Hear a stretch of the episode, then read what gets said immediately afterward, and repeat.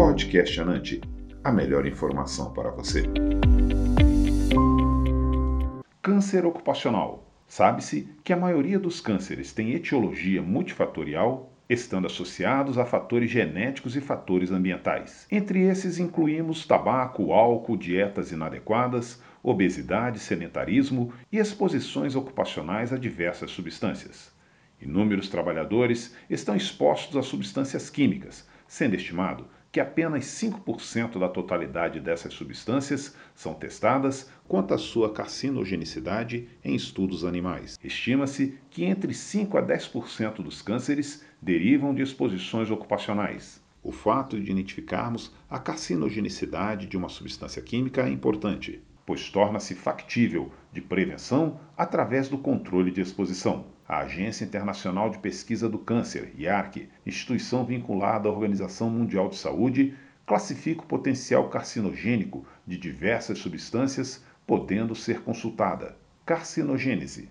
A partir do momento que desenvolve-se uma célula anormal resultante de uma alteração ou mutação do material genético, temos o estágio inicial do desenvolvimento.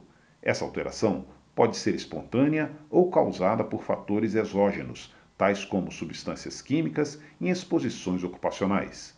A possibilidade de desenvolvimento de um tumor a partir dessa célula alterada depende da capacidade da célula reparar a lesão e da presença de outros fatores endógenos ou exógenos que promovam ou inibam o tumor. A possibilidade de desenvolvimento de um tumor a partir dessa célula alterada depende da capacidade da célula reparar a lesão e da presença de outros fatores endógenos ou exógenos que promovam ou inibam o tumor. Estágios no desenvolvimento do tumor. As alterações sofridas pela célula no processo de transformação em uma célula cancerígena é denominado carcinogênese.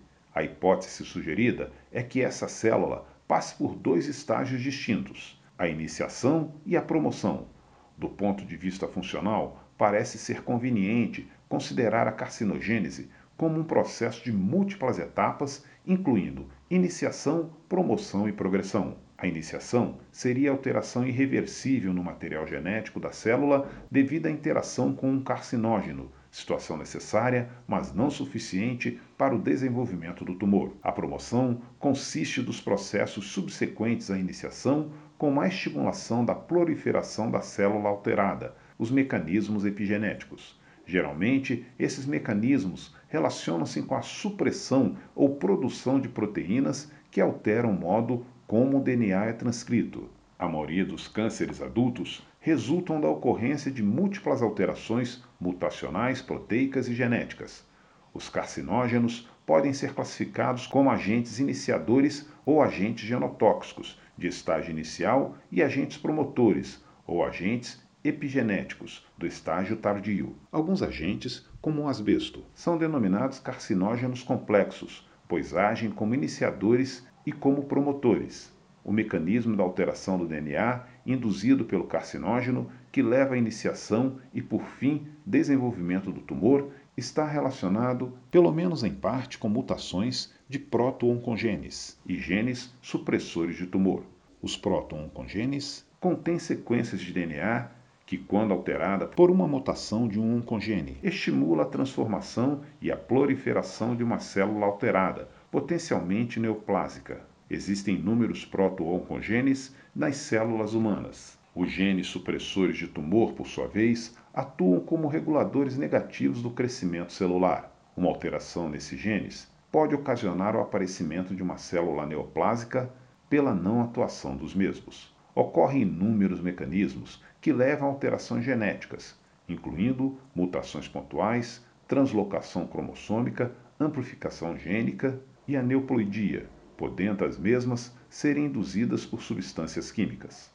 Para a maioria dos efeitos tóxicos, é necessária a persistência da exposição ao agente. Entretanto, alguns agentes iniciadores de câncer necessitam de curtos períodos de exposição para induzir a lesão genética. Período de indução latência o intervalo de tempo entre a primeira exposição ao agente e o desenvolvimento da neoplasia maligna é denominado de período de indução latência. A necessidade de múltiplas alterações na célula responsável pode ser responsável pelos intervalos prolongados. A leucemia induzida por radiação pode ter um período de latência de 2 a 40 anos. Entretanto, para tumores sólidos, esse período estimado encontra-se entre 12 a 25 anos. Podcast Anante, a melhor informação para você.